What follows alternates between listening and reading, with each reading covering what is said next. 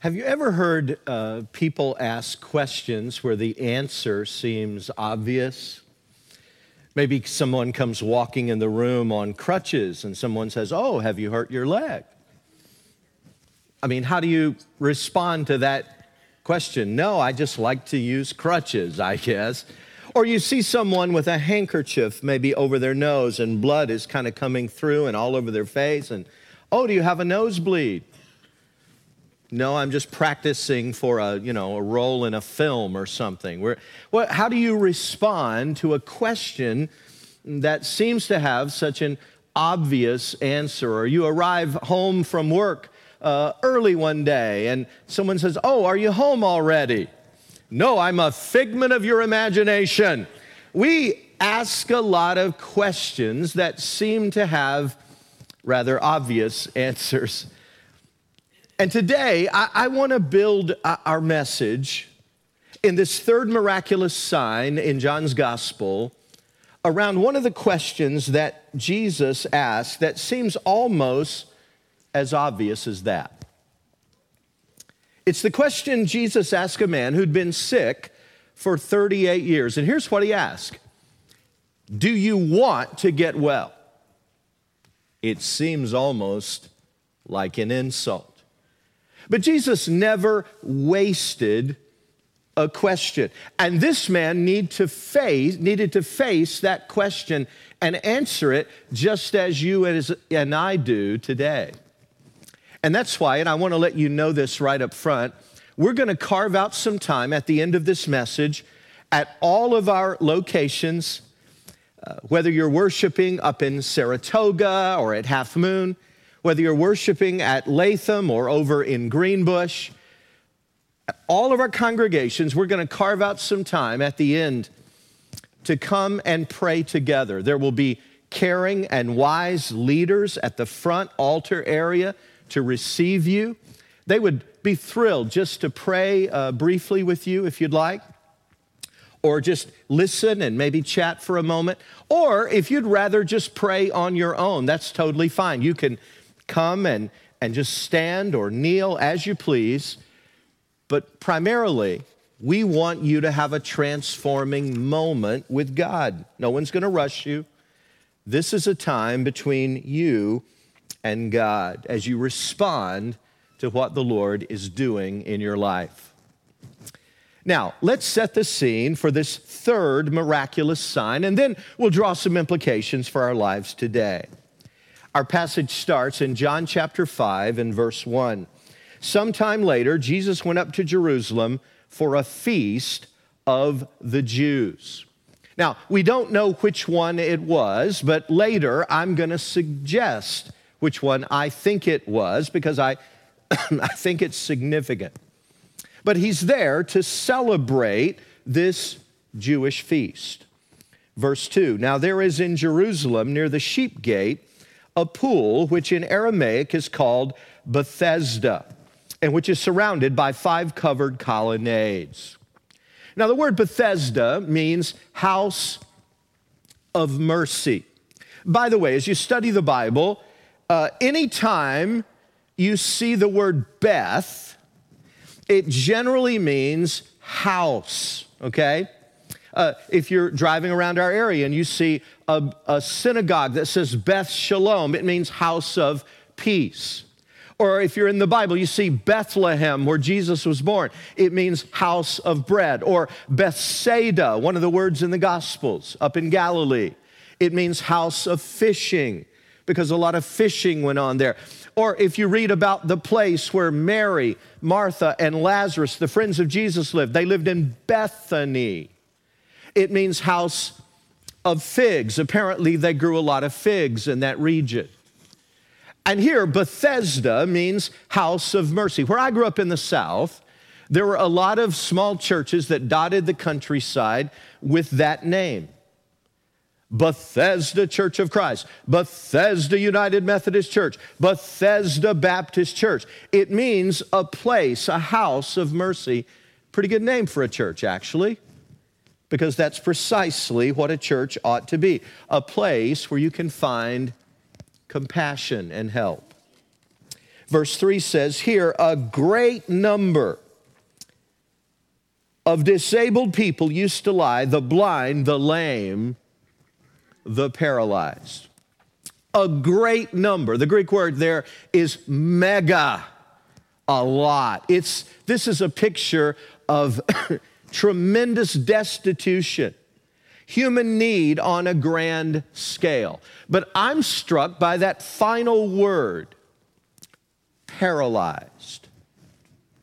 What do you think of when you hear that someone is paralyzed? I think first, I at least think physically paralyzed. They, maybe their legs, they just can't move them, or they've been paralyzed from the waist down or the neck down or whatever. I, I think of a physical problem.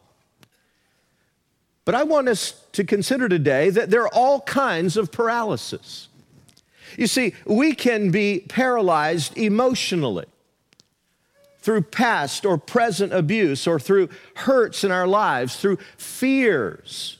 We can be paralyzed and literally stuck. We can be in a rut in life because of paralysis. People could also be paralyzed spiritually through sin or a lack of genuine repentance or through disobedience to God or through a lack of trust in God. All these things can lead to a spiritual paralysis. And I'm suggesting that all of us have it. In fact, I want you to know, and you may not want to include yourself in this, but I'm sure including myself. I believe that all of God's people have some level of paralysis where there's a hindrance, a blockage, a hurt, a habit, a hang up that's holding us back in some way. All of us are dealing with some kind of paralysis. And I know this to be true of many of you. In your journey through life, you've been bowed down with grief. In what you're dealing with right now, perhaps you've become bitter and resentful.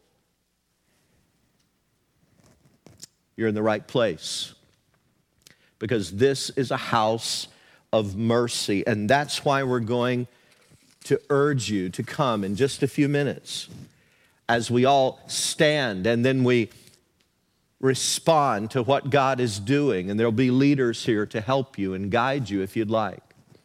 This is a place of mercy. This is a place where people care. And most of all, God cares deeply about you. So I'm going to urge you to seek Him. Now, I want you to notice something here that I was struck by this week as I was studying through this passage. I was struck by the contrast between verse 3 and verse 5. We've already seen that there were a mega number of people there, a lot of suffering, hurting people. Verse 3 reads Here a great number of disabled people used to lie. But contrast that with verse 5. One who was there had been an invalid for 38 years. Of all the people who were hurting, Jesus zeroed in on one. In fact, verse 6 says, Jesus saw him lying there. And I'm saying that that is good news because of all the people that are sitting around you today, I want you to know that Jesus is zeroing in on you. Jesus knows what you're going through. Jesus sees your hurt. He sees every tear, and He cares for you. By the way, if you study the Gospels carefully, I think you'll be amazed at how Jesus just was drawn like a magnet to hurting people. We would expect that, by the way. I mean, after all, when he launched his public ministry and he stood up in the synagogue in Nazareth and read from the scroll in Isaiah, this is what he read. The Spirit of the sovereign Lord is on me because the Lord has anointed me to preach good news to the poor. He sent me to bind up the brokenhearted, to proclaim freedom for the captives, and release from darkness for the prisoners to proclaim the year of the Lord's favor. Listen, Jesus came for needy people, and I'm suggesting that's all of us. But here's the problem And here's why I'm concerned that some of you today may not really have the encounter with God that you need. Here's why because all of us are needy, but not all of us know it.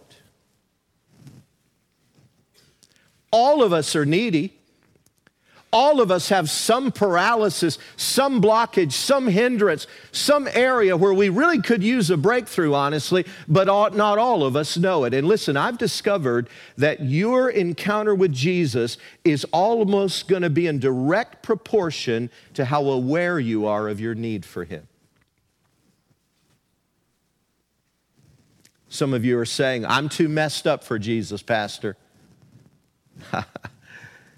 You can't be too messed up for Jesus. On the other hand, you can be put, too put together for Jesus. Because if you uh, think you're a self made woman, self made man, all buttoned up, all zipped up, you've got all your ducks in a row, you've got it all together, listen, you're not going to see your need. And you're going to miss what God can do for you. You can't be too messed up for Jesus. This is a place of mercy and compassion. You remember when Jesus was criticized for spending too much time with broken, sinful people? Do you remember how he responded to that? It's kind of interesting. Matthew 9. On hearing this, that is, this criticism, Jesus said, It's not the healthy who need a doctor, but the sick. For I've not come to call the righteous, but sinners. And I pray that you don't think you're too put together today for the Lord. We all have needs. We all need to understand that Jesus is zeroing in on our area of need. The question is are we humble enough to acknowledge it? Now, we don't know the nature of this man's paralysis, do we? The text doesn't tell us. But I'm kind of curious that later in chapter 5, in fact, in verse 14, uh, it says, Later, Jesus found him at the temple and said to him, See, you are well now. Stop sinning, or something worse may happen to you. Isn't that an intriguing statement? Now, let's be crystal clear on this. Not all of the problems we're dealing with are a direct result of our sin. I hope we're all clear on that. Not all of the issues, not all the struggles are a direct result of our own sin. But listen, some of them are. Sometimes they are. And apparently, in this man's case, apparently something that he had been involved in or was involved in had been a source of some of his problems. and Jesus asked him, Do you want to get well? I mean, that intrigues me. 38 years is an awfully long time. Jesus, surely that was the number one driving obsession of his life. Surely he was just looking forward to the day he could get well. But Jesus never asked unnecessary questions. By the way, if you want an intriguing homework assignment, if you want a Bible study that'll blow your mind, just go through the Gospels sometime. Wow, this is fun to do. And just look at the questions Jesus asked. That's all. Just the questions. He asked the most probing, penetrating, and profound questions you've ever heard in your life. But let me ask why did Jesus ask this question? Why? I want to make three quick suggestions as to possible reasons that he asked it. One is that helplessness can lead to hopelessness. We've seen it over and over in human experience. If someone is helpless for a prolonged period of time, whether it's a physical weakness, a mental depression, an emotional pain, it can create a sense of hopelessness. And you can live for weeks without food. You and I can live for days without water. We can live for minutes without oxygen. But we simply cannot live without hope. And when a person reaches a place of hopelessness, they're in a bad place. They need help. The question is do we know it? Secondly, I would suggest helplessness can lead, it doesn't always, but it can lead to laziness. Many people will testify that the less they do, the less they want to do. It just kind of has a snowballing effect. And this man might have thought, look, if I get well, I won't have people caring for me anymore.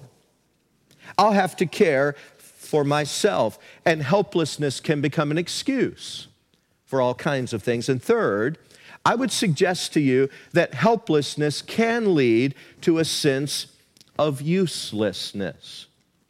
I mean, come on, for 38 years, his friends have done everything for him brought him food, moved him where he needed to go, brought him water, maybe changed his um, bedding every now and then. They've done all these things, and maybe he's thinking, What good will I be if I'm healed? I'm still gonna be useless.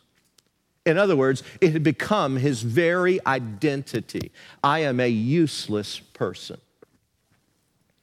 Bottom line, this man was dealing with what many of us deal with on a regular basis his fears, his fears of getting truly well had so incarcerated him that he wondered if he ever really wanted to change. He feared how it would change his life. I want to tell you, brothers and sisters, I see that kind of thinking all the time all the time. I see people who reason look, if I just stay a detached, uncommitted, church going person, but never really take God all that seriously, look, it'll be better because then I don't have to wonder about hey, changing my lifestyle Monday through Saturday. I'll just go through my Sunday routine and it'll be status quo. Or I see people who reason maybe it's better if I just stay a defeated, distant, quasi believer. I mean, come on, at least then there's no risk of God ever calling me to the mission field or to do something really radical. I see people reason all the time hey, you know what? Maybe it's better if I don't take the Lordship of Christ seriously. Then I don't have to ask any hard questions. Like, Lord, what do you want me to do with these relationships? Lord, what do you want me to do with this opportunity? What do you want me to do with the resources? You, I don't have to ask those because I've kept God at arm's distance. Mark my words, friends. Sometimes we get so comfortable in our spiritual paralysis, we honestly fear getting well. This was not a silly question, it's one we all need to ask. Do you want the status quo? Or do you want to be made whole? Do you want to stay in your dysfunction? Or do you really want to move on into the exciting future God has designed for you? The choice is yours. Now, let me point out something to you that I find very interesting in this story. Most of your translations, if you have an NIV, New American Standard, New Living Translation, and English Standard Version, the list goes on. Most of your versions are going to jump straight from verse 3 to thir- verse 5. Did you notice that? Verse 4 is left out. And if you have a good study Bible, by the way, and you look over in the margin, a good study Bible should mention why verse 4 is left out. It should. It'll usually have verse 4 over there, and it'll say, Our oldest, most reliable manuscripts don't include this verse. And it's true. Here's how verse 4 reads For an angel went down at a certain season into the pool and troubled the water. Whoever then first, after the troubling of the water, stepped in was made whole of whatever disease he had. Now, the reasoning by textual critics is, those who study ancient manuscripts, is that probably uh, some uh, caring scribe, centuries later, uh, after the autographs were written, after the originals, someone probably thought, hmm, I need to make sense of verse 7 for people. And so verse 4 was probably put in for that reason. Here's what verse 7 says Sir, the invalid replied, I have no one to help me into the pool when the water is stirred. While I'm trying to get in, someone else goes down ahead of me. And I think that's a plausible reason for why verse 4 may have been inserted. There was a strong belief that these waters had healing powers. This was an amazing pool. Now, as you think about the Pool of Bethesda, I hope you're not thinking about the local YMCA. I hope you're not picturing in your mind a blue, clean, chlorinated pool with a couple of lifeguards on duty. That's not what the pool was like. It was much messier and smellier than that. Verse 2 said it was near the sheep gate. That's a significant detail. That's the gate where the sheep, the sacrificial animals that were going to the temple, came in and out. You know what that means? That means there was a lot of manure there.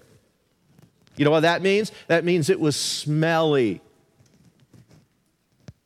And furthermore, a 18th uh, century uh, English commentator, a Baptist preacher named John Gill, wrote a magnificent nine volume commentary on the Bible, and it's based on ancient Jewish writings. And so I, I, you get special insight there from these ancient Jewish sources.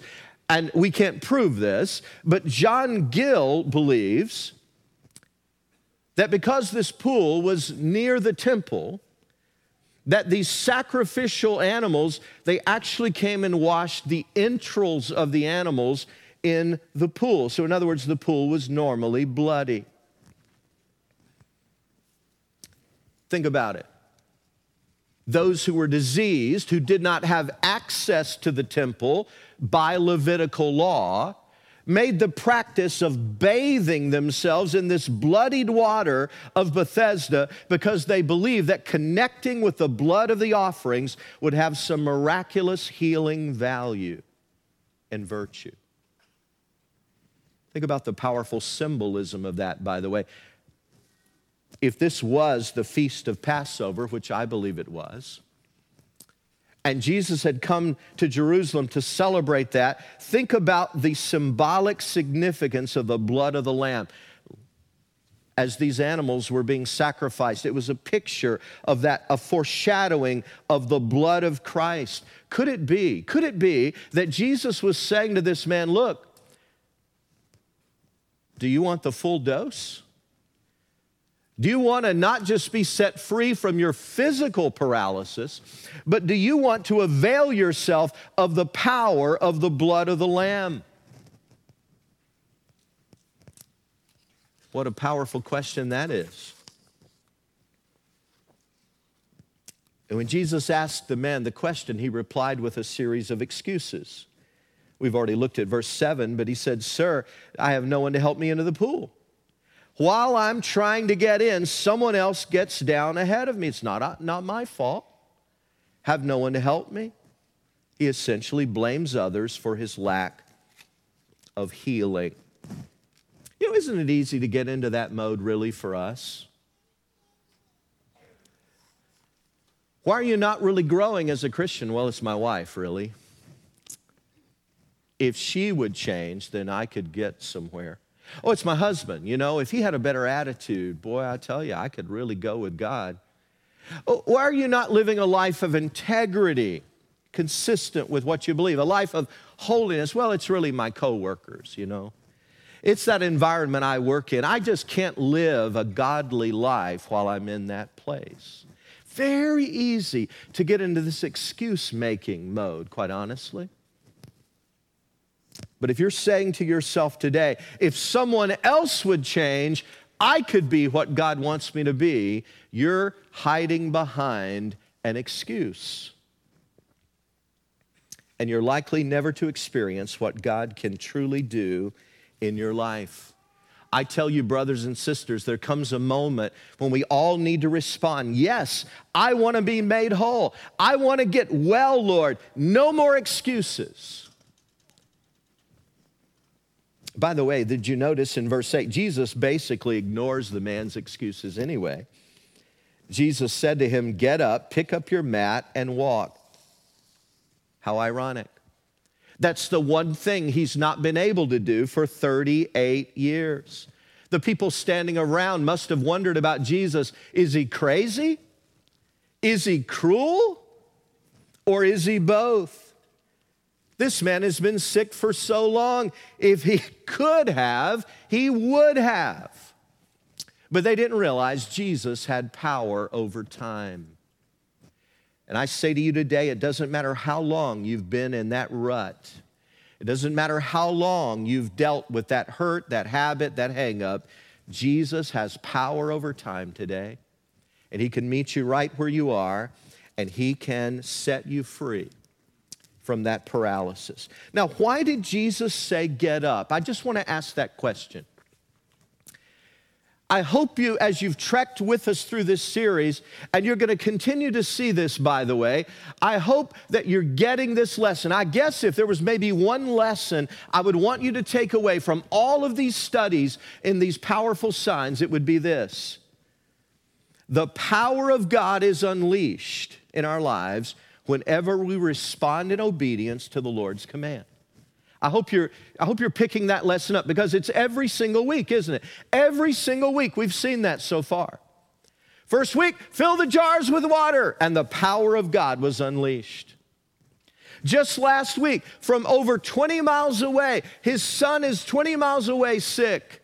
Jesus says, Go, your son will be healed. And the man in resting faith turns and obeys the Lord's command, and the power of God is unleashed. And here, Jesus says to the man, Get up. I wonder what the Lord is telling you to do. You see, transformation comes through obeying what he commands. And verse 9 says, At once the man was cured. He picked up his mat and walked. And I'm going to ask you in just a few moments to respond to what God is calling you to do. I'm going to ask you to stand up and step out and say by coming, Lord, I want to move into that future that you have for me. I don't want to be stuck or paralyzed anymore. Some of you need to receive Christ for the first time. God has called all of us to repent of our sins. He's given that command and to trust in Him. And when you obey that command, listen, His power is unleashed in salvation in your life. Some of you need to do that for the very first time. This is your moment. Some of you need to come because of things that have happened in your life as a Christian. You've gotten stuck. Emotionally and spiritually, you've been stymied. Today is your day of breakthrough. Some of you will want to come in just a moment and you want to intercede and stand in the gap for people that you love and care about because you have someone close to you who's stuck in life and stymied and paralyzed. And you just want to pray that God would take them to a whole new level. So, what about you? Are you in need of a work of God? I've been praying all week that God would make this a house of mercy today. God would make this a true Bethesda, a place where people are helped in all kinds of ways. And the Holy Spirit has been speaking to you and stirring you. The question is, how will you respond? In just a moment, I'm going to turn our service over to our lead pastors at all of our sites, and they're going to steward us, they're going to guide us through this time of commitment. But let me ask you one final thing. Are you ready to say, I want to move into all that God has for me in the future? I want to come and obey the prompting of God. If that's you, and if you realize that the Lord is stirring you, then this is your moment with God. I'd like to turn it over now to our lead pastors at all of our locations.